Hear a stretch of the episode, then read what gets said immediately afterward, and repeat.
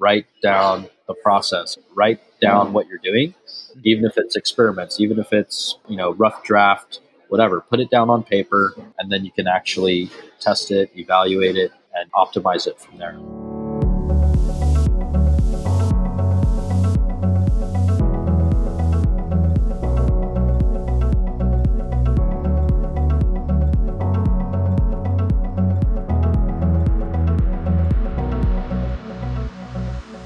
Hello and welcome to Analysis Paralysis.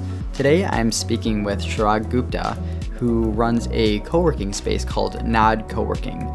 He started this because he had a passion to help others and build a, an area where people could come together and leverage each other's resources and networks um, to grow their businesses. I really enjoyed speaking to Chirag about all of this because I and many people that I've talked to in the back of their head have always had kind of an idea of starting an accelerator, an incubator, just some way to help startups and maybe take some you know percentage of the company. Co-working is a little bit different from that, but you can still help the companies that are going there. So we talked about uh, a lot around how we got started, how we got involved with this. We've seen a few of these pop up actually locally here in Buffalo, and I've always been curious what the business model looks like and how difficult it is to actually, you know, pay for the rent and keep a place running and make money from it. Enjoy the episode.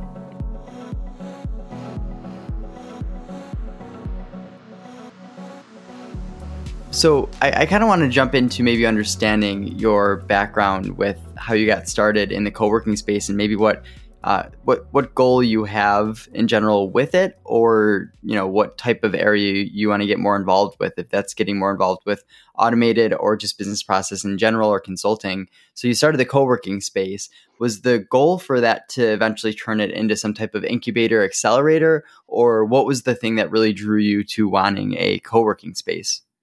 So when I was in uh, Chicago, I was working from other co-working spaces uh, when I first started kind of doing independent consulting and things like mm. that. And, and even just going to, to meetups and networking events happened to be at places like 1871 or, uh, yeah. or other kind of incubators and things like that. And so I, I remember that some of the startups I was working on um, totally failed. And at the same time, I was loving being in that co working space environment despite uh, how the startup was going. sure. So I remember telling myself even back then, I was like, one day when I have like, when I'm semi-retired and I have enough money to do whatever I want, I want to open up one of these places and and build a community like this, especially in, in Dallas where I'm from, and and bring that that vibe and that culture to to a city which I really felt um, could use some of that. Yeah. And and I ended up getting getting the opportunity to do it sooner in life. Um, not saying I, I retired when I was 25 or anything, but um, I had enough at that time to uh, sort of take some risk on it. And, mm-hmm. and I, I started with a small, probably about 3,000 square feet is what I think we started with in 2014. And uh, now that has grown to about 18,000 square feet. Uh, oh, basically wow. expanded within the same building that we started in and it's yeah, it's been a great it's been a great journey. Um, shout out to uh, to my team at the co-working space. Um, Storm and Matt are holding down the fort right now. yeah. So so what what does it look like? I guess so. I've had the idea. I think a lot of people, once you start getting involved with startups and doing your own thing, you want some involvement with something along the lines of an incubator accelerator um, and, and, obviously something like this kind of overlaps it all because typically uh, startups are developed in co-working spaces and sometimes naturally they they start supporting the people inside of the co-working space and all of a sudden now you're kind of an accelerator to some extent. So sure. i've definitely thought about it as well. A few of my friends have as well. It's like something that they want to be involved with. Um, what is what does it take to actually kind of get one going? And what does your support like what involvement do you have and what does your day-to-day look like uh, being involved with that Sure. Yeah, man. Co-working life is awesome. Uh, it's crazy as well. I'd say the uh, the life of a co-working space operator like myself is um, it involves a lot of meeting with people, talking to people, because because you're kind of building a community while at the same time you're managing operations for a physical space. Mm. And so I think it's it's a it's a combination of you you got to basically hustle 24 7 at the beginning to get that fire started. And i remember early days when i was like man i just got to make some calls. I got to get whoever i can get friends friends of friends whoever to just like come in and hang out at this place. And and uh, had to you know it was like pulling teeth at the beginning honestly. It wasn't like we just put up our flag and people started showing up. It took uh, yeah it took a lot of calls emails growth hacking as it were to just kind of start getting people there. And and then once we had a core community of paying members that's when i feel like i i also started to build a little more um, confidence personally that that i knew what i was doing. And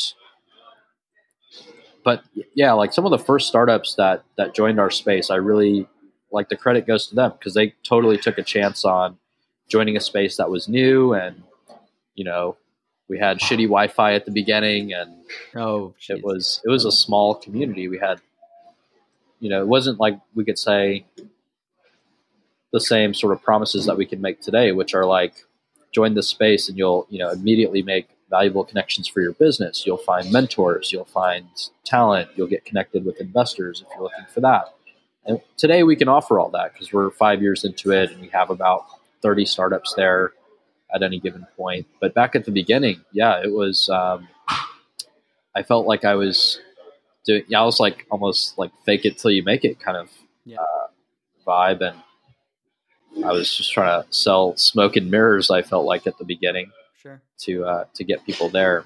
And the interesting thing I found was like in Dallas, there were actually a few people that were passionate about co-working, and they were kind of waiting for such a place to exist.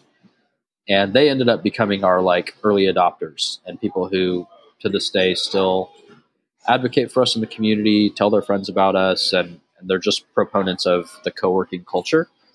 Um, but I'd say 80% of our members in Dallas are probably people that were first exposed to co-working or that culture by coming to our place. And so we've had to do a lot of education in that process um, and just almost coach people on like how to operate from a place that has no no walls and no cubicles and Mm, and and is is an open open community. So that's and I guess Yeah. like about the day to day of of it. Yeah, like I said, I at the beginning for like the first couple of years, I was running the whole place solo. So I'm I'm getting up at seven a.m., opening the doors, starting the coffee, and then I've got people coming in for tours starting at nine a.m. And whenever I get breaks, I'm I'm on my computer responding to emails, scheduling the next tour, uh, negotiating with vendors to get better internet, better coffee, better desks, all that stuff. So that's You, and you then I would run and then I'd run like meetups and happy hours in the evening. So I'd be like some days seven a.m. till ten p.m. just like wiped out, and then do it again the next day. just using the space to like full capacity whenever possible. I mean, it, it, it makes sense, right? So you have this this large overhead, and it's just like, how can we get it filled? Uh, you know, to either lead to new future customers, people staying there, or just you know have events and, and get paid in some way, or not even get paid, just for some type of marketing in some regard. If you have people going there, like, oh, there's a cool space, maybe I should actually work out of here.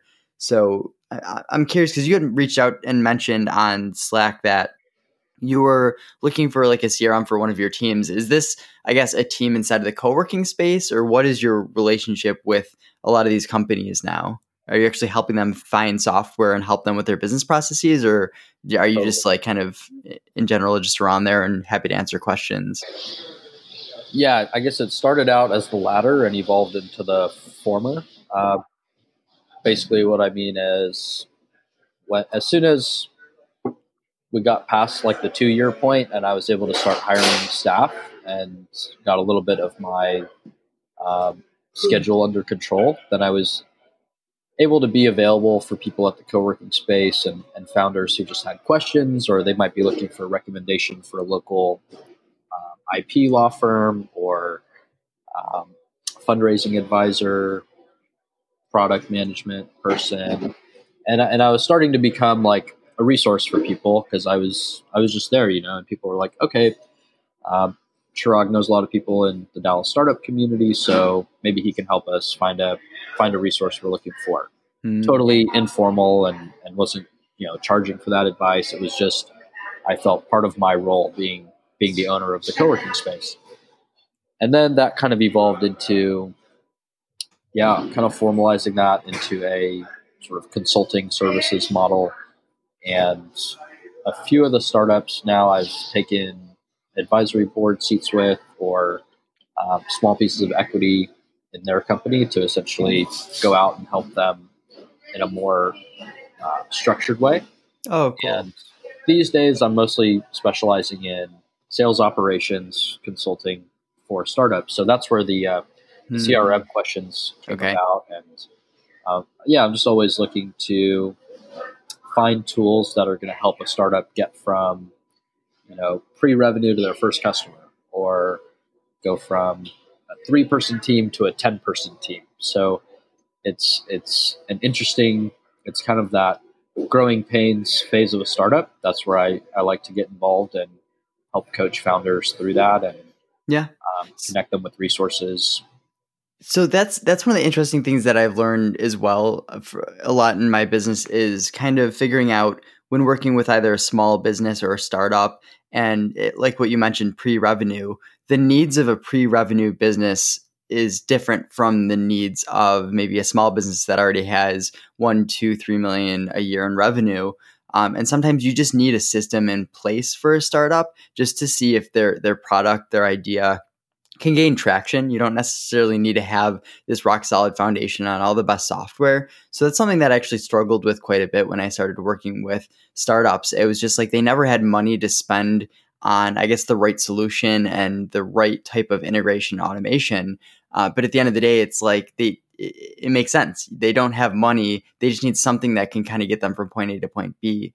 So, do you ever struggle with maybe having the solution fit in mind because you've worked with maybe more successful startups or things that have worked internally for you and they just don't have the resources or the money uh, to, I guess, afford your services or afford the type of software that's needed in your mind for them?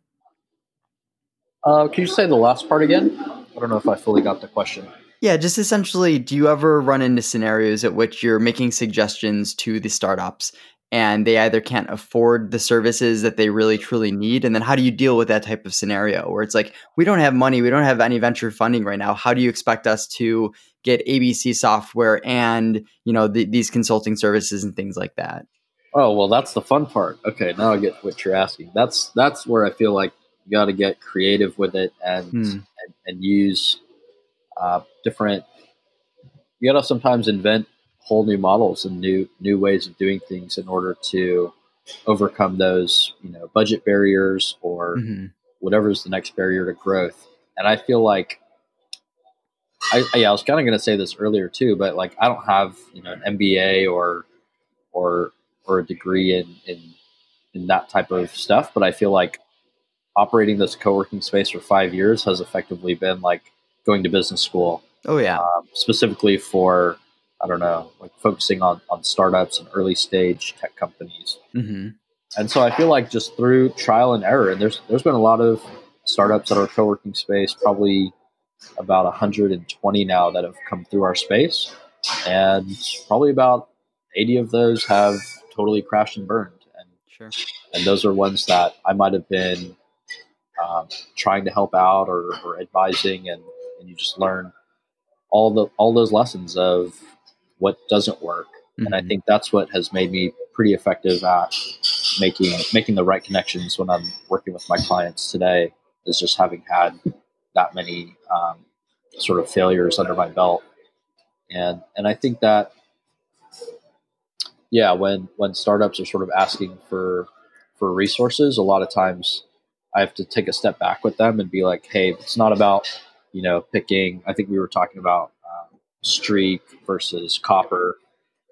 And a lot of times startups are like, oh, they see other startups using that and they're like, okay, let's see which one we can get a better discount on. And I'm yeah. like, that's that's cool, but maybe let's take a even a step back and consider that we're pre-revenue. We haven't validated the sales process yet. We, you know, we don't even know if we're going to be um, needing to make calls and, and take meetings to, to drive these sales, or if we can do it all in an e-commerce way with Facebook ads. Mm-hmm. And, and so I think that's that's what I'm able to do effectively now is coach a startup through validating their assumptions and then going about picking a tool that's going to support that. Uh, once they've figured out, like, okay, this is a great repeatable process that we can use to, to generate sales. Hmm. Uh, and you might find that it's just a simple spreadsheet that the two co-founders share at the beginning, and and you don't need a lot of you don't need a paid SaaS tool yet. Uh, and it's it's it's more about customizing the solution for the startup rather than tailoring the startup itself towards the solution if that makes sense yeah i mean i mean essentially figuring out initially what their business process is for sales i think is such a major thing that working with family businesses small businesses medium businesses at that point they already have a sales process maybe it's not the most efficient sales process, but at least you can speak to someone and say, you know, what does your sales process look like? What does what does qualifying a customer look like? You know, is that a phone call or is that a meeting or, or what does that consist of? And then you can start building that documentation around there to then figure out how to, you know, maybe organ better organize their sales process and, and pull in the systems and everything. Whereas a startup, it's like, we haven't even sold someone yet, or, or you know, we ha- we've sold two people, but those were like referrals. Those were like given to us on a platter because it, like that was not a proper sales process. So it sounds like a lot of what you're doing is the consultative aspect of really vetting them to figure out like we need to figure out what our sales process is. What do we think it is? Let's test it, and then when that's you know when that works, then we'll say, okay, this is a good first step for our sales process. The sales process is going to change a lot, uh, it's going to change probably more now than than later, but you know we need to get something on paper tested out so we can start putting some systems into place. So it sounds a lot like yeah, yeah. I was going to say if there's one takeaway from this episode for for people out there struggling with this, it's like write down the process because mm-hmm. until you have it documented, I feel there's there's no good way to measure it and and evaluate it. I feel I try to coach all my clients on this. It's like write down mm-hmm. what you're doing even if it's experiments, even if it's just you know rough draft, whatever. Put it down on paper, and then you can actually test it, evaluate it, um, and, and sort of optimize it from there. What's so funny too is like what what you were mentioning prior about not going to school and getting an MBA and things like that. And realistically, the stuff in school that they they kind of force you to learn or push into you is like, okay, before you start anything, you need to create a business plan and did it. You go through all this stuff that's so like high level, and it's like actually when you're when you're in a startup, if you're fundraising money and you're really diving into that path and going for VCs, sure you need some type of rough idea of a plan but they force you to build like a very very structured business plan of like what is the facility you're going to buy? What is the cost of the monthly of, of that facility? You know how are you going to be spending all of your money in advertising and all these things? And it's like you don't even really know until you start playing with it. You don't even know who your car- your target customer is. You're just guessing. And really you just need to dive into it so much that i believe so much that the you know quote unquote mba that you've gotten from being in just in it is so much more valuable than getting it from school like school they keep, teach you the hypotheticals of it. I'm i'm similar in the fact that like everything i learned has been from my businesses and being involved in that and being surrounded with actual business needs of small medium businesses and startups. That's where you really learn you know what i guess where, where you can supply value and where you can make money. You don't learn that in school at all. Totally totally agree.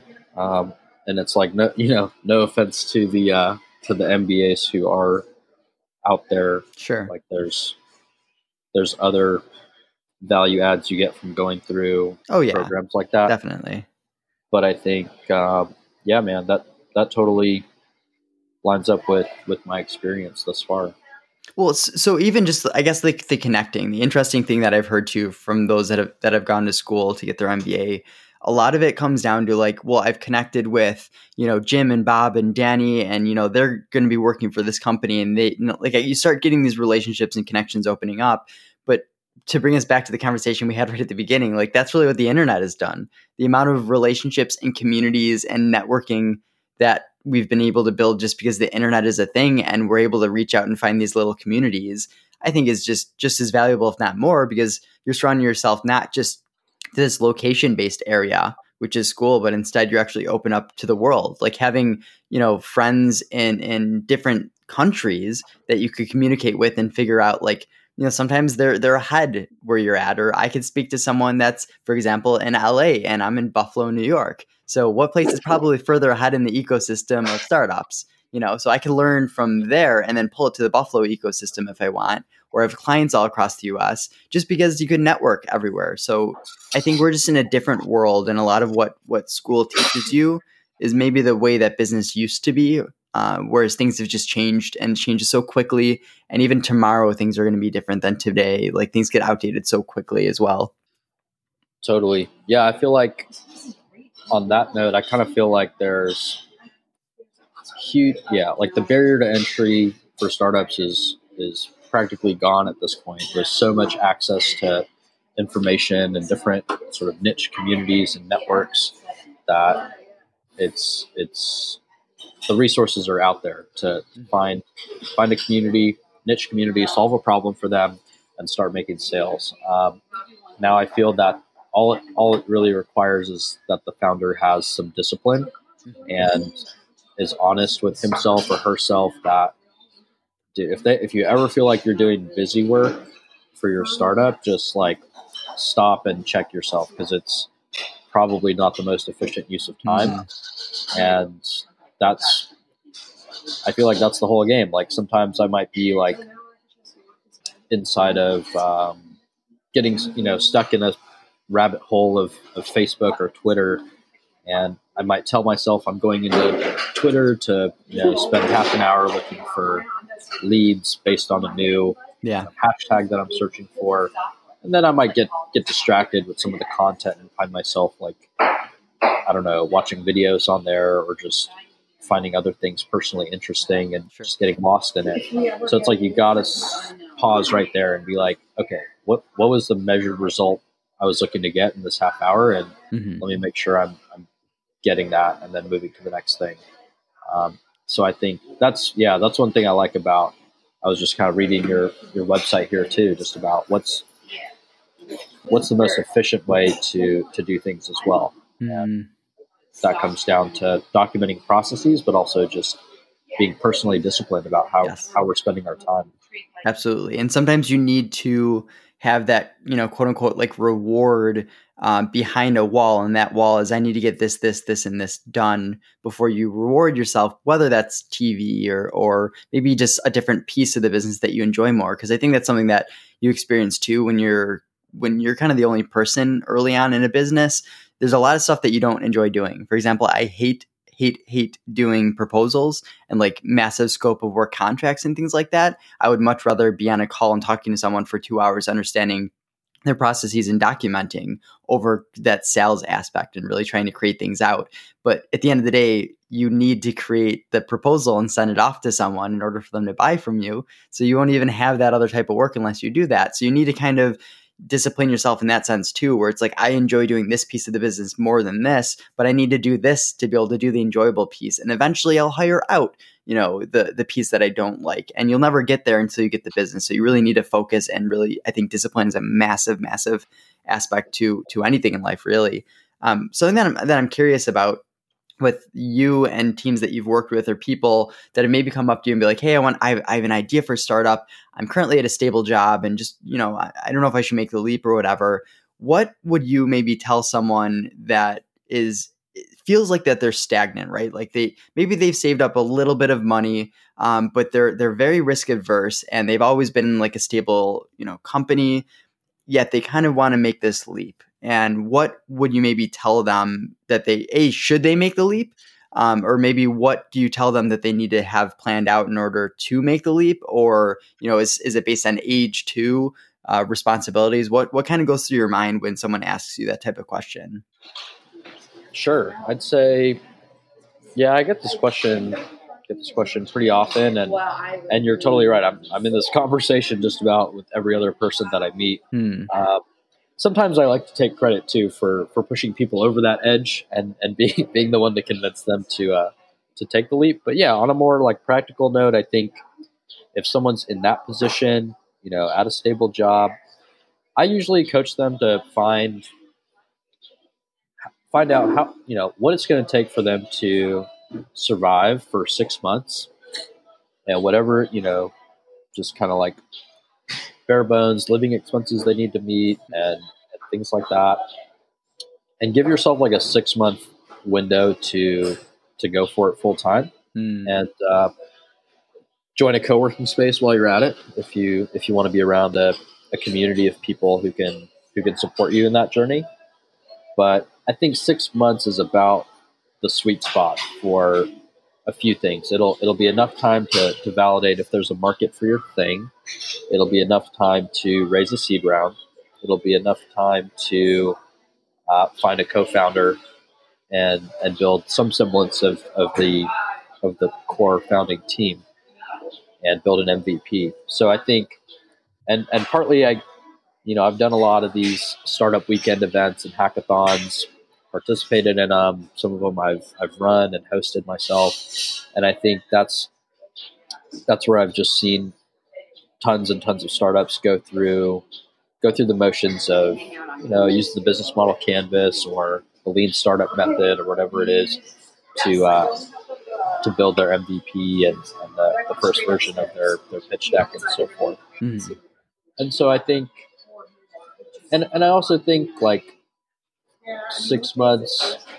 It's kind, I don't know. It's kind of a good a good way to validate any sort of lifestyle change. And it and doing a startup is a lifestyle change. I think people should be prepared for that. Yeah. I was I was kind of reminded also of the time that I was like, I'm going to become a vegetarian, and I decided to do it for six months, and then I I did it for six months and, and found that it wasn't going strictly vegetarian wasn't for me, but it, it gave me a good amount of time to for my body to adjust to it, to learn about new types of ways I need to be cooking, new types of ways I need to be shopping, um, getting used to picking different items on the menu that I'm eating out, and it and it really did come come along with a different lifestyle.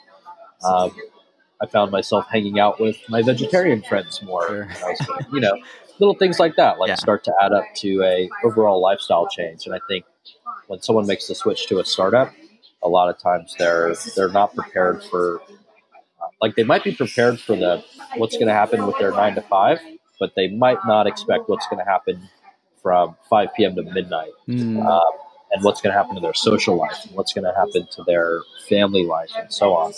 Um, and I think those are those are the real those are the real things of life that are that are important important to consider before making a switch. Which I, I think to a lot of people, that's the appealing aspect of it. Like being able to, on a Wednesday, for example, go and visit a buddy in a different state and it not be that big of a deal. Because, hey, I could work remotely today. And, and a lot of companies now with stability, um, they, they don't really offer that level of freedom where if you feel like you should be able to go uh, and work remotely that day, or say you don't have a massive workload, just take the day off. Realistically, if there's if there's not stuff that needs to be done, you know, maybe you work your ass off the day before, the day after, or the week later. I mean, my business is so many ebbs and flows. Sometimes I'm super busy for a week, and then the next week it's very relaxed, and I only have like ten hours of actual business work that I need to get done. So I, I think being able to manage and monitor that type of allocation. Whereas when you're at work, the truth of the matter is when you're working for a larger company, you're going to have a lot of time which you're kind of sitting around doing absolutely nothing. The nice thing about being kind of self employed and having your own thing, when you have literally nothing going on, you can actually do nothing or do what you want to do, or say that you want to go and play golf or something, you can go and do that. Whereas you can't just up and leave and do that at, at a general type of work. But it, like you mentioned, it's a totally different type of lifestyle that like I probably wouldn't be able to mess mesh with going to a normal company now. But I feel like I'm very efficient in what I do. Some days I'm not efficient, but I don't need to be efficient, and that's okay. But that's like a learned thing, right? Totally. And dude, even right now, it's like for me, it's 10 a.m. on the West Coast on a Thursday, and Sure. and I'm able to uh, take some time with you to, to be on this podcast. And it's not, I didn't have to ask my boss for Yeah. permission. Yeah. Um, no, it's a great feeling. I think the, um, yeah, the other thing I like about it is just like, I use this metaphor of, I, I guess, like playing cards. And I feel like when I'm in this life that I've created, I'm able to use every card that's in my hand. Meaning, um, if I was at a corporate job, they might be asking me to use one or two cards out of my hand, and the other three skills or sort of passions that I have would just kind of go untapped. Uh, but I feel like since I have the the flexibility, like I said, with just how I can manage my time. Like today, for example, I'm in the recording studio with this buddy of mine in San Francisco, and you know, we were in a band together in college uh, called the Aurelia Trio, and we just, you know, we're just messing around, made some music this morning, and, and caught up in San Francisco. Yeah, no big deal. And That's awesome. This podcast, and I've got a client call later in the day, um, and and it's it's able to to flow nicely, and I'm able to use all the cards in my hand, whether it's music or you know, I'm also working on an international peace project now um, called Love Thy Neighbor, and it's like I have a team of 25 people all around the world that uh, that are working on that. So oh, wow. I'm able to, uh, yeah, kind of make make the impact I want to have in the world, and and not be waiting for you know my next like vacation day allocation mm-hmm. to do the things I really want to do. Oh yeah, able to kind of you could do it side by side, right? Because you have. I think everyone has the time. Like realistically, forty hours in a week. Um, you really have more than forty hours a week from a the actual oh, job oh, yeah. aspect. And I, I think the tough totally. thing though is when you're doing your own thing, it's always on your mind though. So like even if you say I'm only going to spend 30, 40, 50 hours a week on my startup idea, it's so much more because when you're in the shower, you're thinking about it. When before going to bed, you're thinking about it. If you have something going on with the client, you stress about it, it eats away at you. Like the level of stress that exists is probably higher than any uh, corporate job that you can get. So it definitely has, you know, drawbacks and downsides but allowing you the freedom to be able to do some of the things that you're talking about um, I think it's it it outweighs it. I feel like it outweighs it. Uh, maybe my gut and my stomach and my you know anxiety uh, doesn't like it so much, but I feel like it, at the end of the day, it's it's worth it. So you mentioned this this peace. I'm a little bit curious as well with it. Is this like a nonprofit that you're starting, or kind of a, a movement? Like what is what is the thing that you're working toward with that? Yeah, yeah, sure. Um, it's yeah, it's called Love Thy Neighbor we are getting school kids in pairs of neighboring countries to exchange handwritten letters. Oh, uh, cool. that's yeah, that's the game. And so I started this project in India and Pakistan to kind of help um, with the peace movement in that region of the world. Mm-hmm. And as, as other people kind of heard about what we were doing, they were like, oh, maybe we could use this in other pairs of neighboring countries around the world that have had mm maybe a, a violent past or just political turbulence. Yeah. Um, so I've got teams now working on this in uh, Europe, some in Africa, a little bit in Central America, um, the Middle East as well.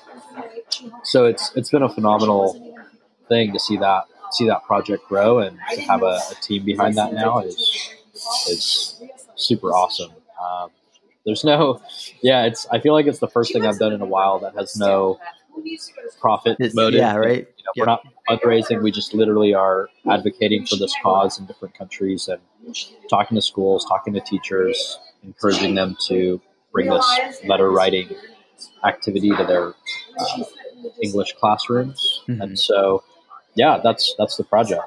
And realistically, like everything that you're saying with that, I've had a few conversations with some friends uh, lately, specifically just around like what kind of happiness is for you know what what actually makes you happy and is what is like the destination of happiness what that is or is it more of the shifting thing? Do you ever like hit this moment of like i'm happy i'm in bliss and it's and i've i've made it i'm done and realistically, I think once you kind of have the freedom to do this type of stuff, you see, like, in the moment, I really feel like I want to help people. And this is my way of being happy in the moment. And, you know, hopefully this thing grows and, but maybe it'll shift too. Something totally different will come from it. And I think part of having that freedom versus maybe being in more of a structured job is you get to have that little inkling toward what will make you happy and you get to run with it a little bit and you're able to do it and you're able to put the time toward it to see is this something that actually you know itches that or scratches that itch that i kind of have? And will this actually make my life better or not? Even things that you're mentioning like um, trying out going vegetarian like trying that stuff out to see if it makes you happier. And at least you gave it a, a try to realize because at least now you can say no. Like you know, it's not the thing that will change my life that will make me um, in this better state of, of being. At least you kind of give it a try and you have the discipline to do it. I think a lot of that comes to with like working out, for example. It's maybe easy to do that for a few weeks, but to really see if it makes a life difference for you, you probably need to do it for that six months, build that habit out of it, um, and, and, really kind of structure things around it and see, you know, it, it's not easy and it's not, you know, to, to do all this stuff in general, it's not easy to do. So, yeah. Yeah, man. For me, that the International Peace Project was a challenge for me and something that I was kind of looking inward and saying, what, you know, why not try to take something on on a global scale mm-hmm. and and just kind of expand myself and and and grow to be able to see what that's like and, and execute on that level. Mm-hmm. Um, so it started out like that. I was I was kind of just like, in a way, got I don't want to say bored, but kind of got tired of just working on startup after startup. Um, in, in, sort of these small niche markets. And I was just like, I want to do something at a national scale or at a global scale, um, and, and and push myself to learn new tools, um, build build new skills, and, and, and, go after that.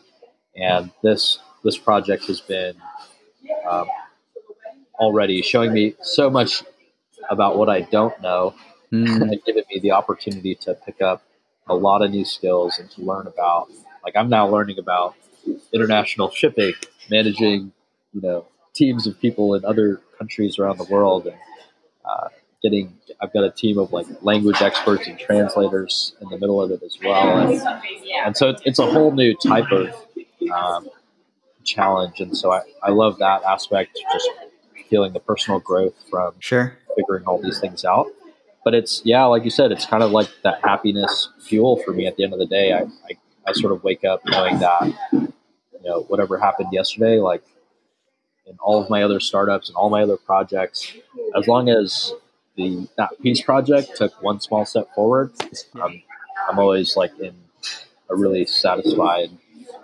um, mindset at the end of the day, knowing that I'm making some small difference with uh, with that effort. Do you think that you're vetting yourself in some way to, in the future, do some type of nonprofit or because I know a lot of uh, companies too, like they'll, I, you look at TOMS Shoes, for example, like they will donate a pair of shoes for every shoe bought. Um, that this, like doing something like this will better allow you to have those connections to allow you to maybe have a, I forgot exactly what they call it, but a for profit business that kind of has nonprofit aspect to it or just all out going for a nonprofit? Like, is that something that you're interested at all in doing, or really it's it's just kind of totally unrelated to it? Um, I'd say it's totally unrelated, but I, I guess I, I also do consider myself to be a I don't know philanthropist slash entrepreneur, mm-hmm. Phil entrepreneur, Philip philanthropreneur. If you yeah. Um, but it's it's yeah, I think that's that's kind of given me a good idea. Now that I think about it, I'm like, well, if if, if that project does grow and and and we're able to, you know, maybe tap into some of the the for-profit ventures that I have going and allocate a percentage of those profits towards supporting this nonprofit effort. Um, that might be a logical way to go about it to sort of sponsor, um, you know, world peace a little bit through the through the uh, profit making ventures that, that I have going. And you know, it, and it's in a meaningful way. Like you know how that money is being spent. You know the efficiency of it. Yeah. Whereas like right now, if you just donate money to a random nonprofit, I mean, you hear so many different stories of so many different things. Of you know, only twenty percent of what you do- donate actually goes toward the cause and you know just just various things like that whereas at the end of the day from everyone that i've kind of talked to a lot of people kind of lead toward if I made it big right now and I had all the money in the world, I would want to have some type of nonprofit and just kind of focus on a cause that I'm passionate about. It seems like naturally that's just kind of what people want to do. Um, it's their way of kind of giving back. And versus just donating a ton of money to random causes here and there, actually being able to back it and and really see it and you actually be one of the people making the difference and having control over it. I think that's maybe that moment, uh, which which makes a lot of sense. I'm not yet even yeah. there in the mindset, um, because I'm still trying to figure out a lot of stuff with my own business and being successful and, and making you know money to get to that point in time. But I, I I'm it's not a mindset or an idea that is left me in any way. I think it's definitely something that's in the future. You know, you hope to get to that point to be able to do that. That's awesome. Yeah, maybe maybe we could have you. Uh, maybe we could team up on something like that in the future too. Definitely. But I was gonna say with this, you know, with this love thy neighbor project, and you know, we're having kids write letters to each other. Uh, we've kind of come up with the slogan. Um, Every letter makes a difference, and so I feel like mm. that's kind of tying it back full circle a little bit to my initial story of how I first used the internet to build another human connection yeah. with someone. I feel like when I say every letter makes a difference, that's kind of what it means to me. Is um, every letter sort of symbolizes uh, a connection being made and across a border, and, and that mm.